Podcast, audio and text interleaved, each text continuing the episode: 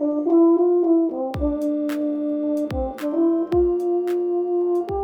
listening to You Play a What, a podcast by a musician for musicians. My name is Vincent, and I play the euphonium.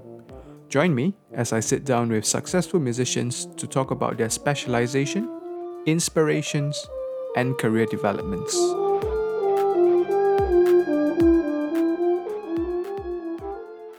Hello, and thank you for tuning in to episode 44 of You Play a What. I hope all of you are doing well. I promise this will be the last of my solo episodes for some time. I've got some amazing guests lined up for the next few weeks to talk more about their work. But for this week, I would like to talk about my relationship with receiving and giving feedback, and in turn, make you think about the way you offer your generous feedback and what type of feedback you would like to receive. I think most listeners of this podcast has a special relationship with the term feedback. Either you are receiving them on a regular basis from a teacher or you are offering your feedback to students as a teacher. But if you don't fall into either of these categories, I hope that you still find this topic interesting and find relevance in your field of work. For a good number of years, I have had a fixation of getting feedback for my work. I did not form much of my own concepts with regards to the euphonium or to music in general. I relied on external inputs to tell me if I was on the right track. During this time, I really struggled to answer questions like Can you describe your ideal sound of the euphonium? Can you explain to me what this piece of music mean to you? Can you tell me more about your choice of phrasing in this section? I couldn't give an explanation on these things. And at the same time, I was just always looking for answers from other people and external sources. Just tell me what to do and I'll do it. I won't even question if your version was better than mine, but just to have an opinion about these things, uh, what was good enough for me. So I was trying to get feedback about my performance from everyone. You know, how was this and how was that? What do you think about my performance? How do you think I can improve? And I wonder if there's a reason why I always speak to those people who offered me something positive. Having gone through seven years of music conservatory training, receiving and offering feedback has always been an exercise that I have engaged in. I still remember the fear of being asked to give feedback to a performance as a year one student at NAFA. Back then, I always thought to myself, I'm not the teacher here. Why should I be giving comments and feedback? Shouldn't that be the teacher's job instead of my job? Uh, now, looking back, I am grateful to be given this opportunity to develop my listening skills and to form opinions regarding a performance and to back it up with explanation why it was good and why it's not. So, let's talk about some rules of giving my idea of a good feedback. So, number one, no one cares about your opinion. I know this might be a strange thing to say. You might be thinking, then why ask for my feedback if you don't care about my opinion? But there is a difference there.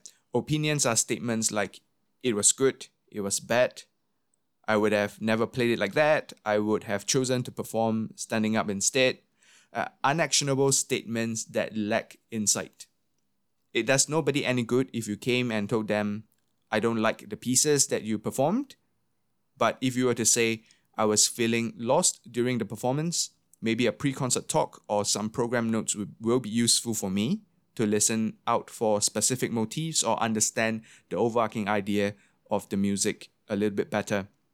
Or I felt that the engagement level during the performance could be better. Maybe you could incorporate some speech in between pieces or change the stage setting for different pieces.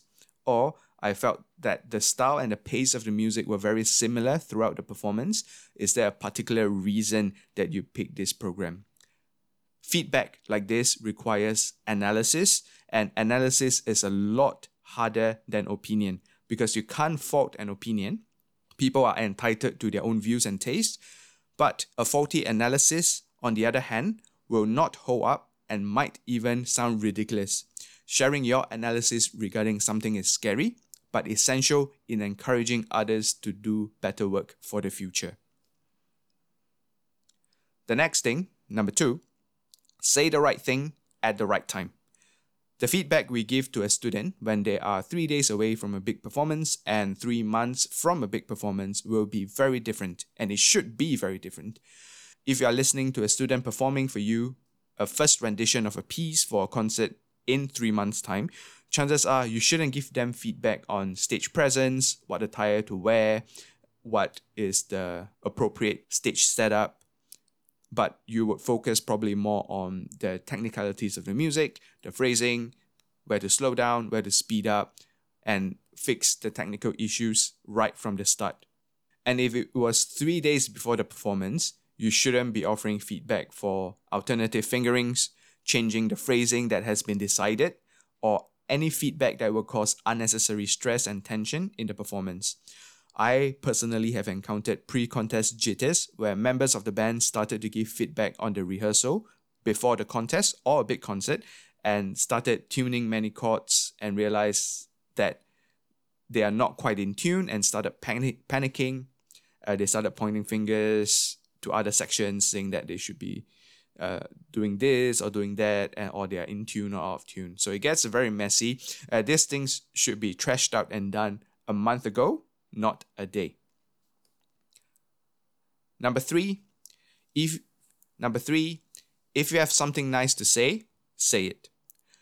Giving credit where credit is due is more than sh- giving credit where credit is due is more than sugarcoating your words. It has a far more profound impact. It means that both parties are able to see through the same lenses. When you establish that, it is more likely for the other party to accept your constructive criticism because you are able to analyze the situation in a way that would help them do better work. As a teacher, I'm often guilty of being dismissive of the difficulty of the task at hand for the students, telling them it is not as difficult as you think or this is really simple. And similarly, if someone asks me for a recipe for a given dish, I often start with it's really simple.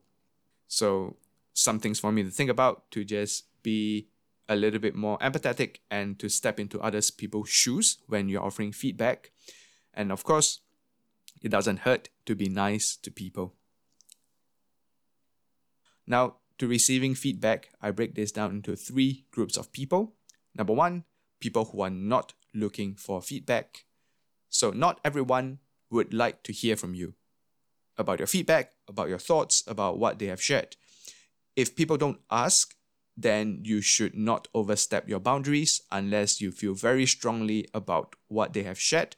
Most of the time, contribute something positive. Otherwise, maybe the work that they have shared is just not for you. Number two are people who are actively looking for feedback, a little bit like me in the past. If you give these people thoughtful feedback, they will most likely be grateful and receptive towards it, and you'll be able to help them to do better work. So that's relatively straightforward, whether they want your feedback or they don't want your feedback. It gets a little bit more complicated with uh, the third group of people, people who are looking for reassurance. These people will sound like they would like your feedback, but what they are actually looking for is reassurance. What they want to hear from you is a vote of confidence, a good, or an agreement in what they have shared with you or what they have done. If you happen to be one of these people who are looking for reassurance, looking for that thumbs up, and you feel attacked if people share with you their feedback on how you can improve your work, then you have to stop it. There's no uh, better way for me to, to say this, but try your very best to stop looking for reassurance because you will only need more reassurance next time. It's a little bit like a, a snowballing effect if you are reassured once, you'll continuously look for this sort of reassurance elsewhere from people who can offer that to you. Do not cling on to that bit of positive review or feedback and think that everything will be okay. In our work, reassurance is really futile. There is no tried and tested path that we know for certain is going to work. I think our work is important enough for us to do it anyway without reassurance. Part of the joy and part of the fun is to share our work and see if it resonates with the people we seek to serve. If it doesn't, it's perfectly fine. We move on to the next project. If it does, then maybe we can consider doing more of that type of work.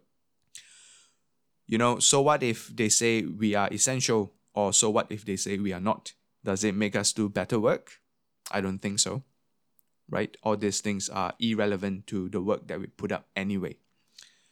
So, to round off this very short episode, I would just like to say giving good feedback is an act of generosity. Do it because it makes others and you do better work. And I leave you with some simple but important questions.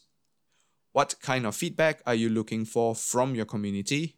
What kind of feedback are you not looking for from your community? What kind of feedback do you commit to giving others? And what kind of feedback do you not want to give to others? Hopefully, these few questions will help you distill your thought process behind giving and receiving feedback. If you have any feedback for the podcast, I would love to hear from you. You can reach out on Instagram or through hello at youplayawhat.com. And with that, we will sign off on this episode of You Play a What. You have been listening to You Play a What, hosted by Vincent Tan. If you enjoyed this episode, please hit the subscribe button so that you'll be notified when a new episode is posted. Rate and review the podcast and share it with your friends if you feel so inclined. The theme music for the podcast is entitled Midnight Affairs and is composed by Algirdas Matonis and recorded by Vincent Tan. Thank you so much for listening to You Play a What. Until next time.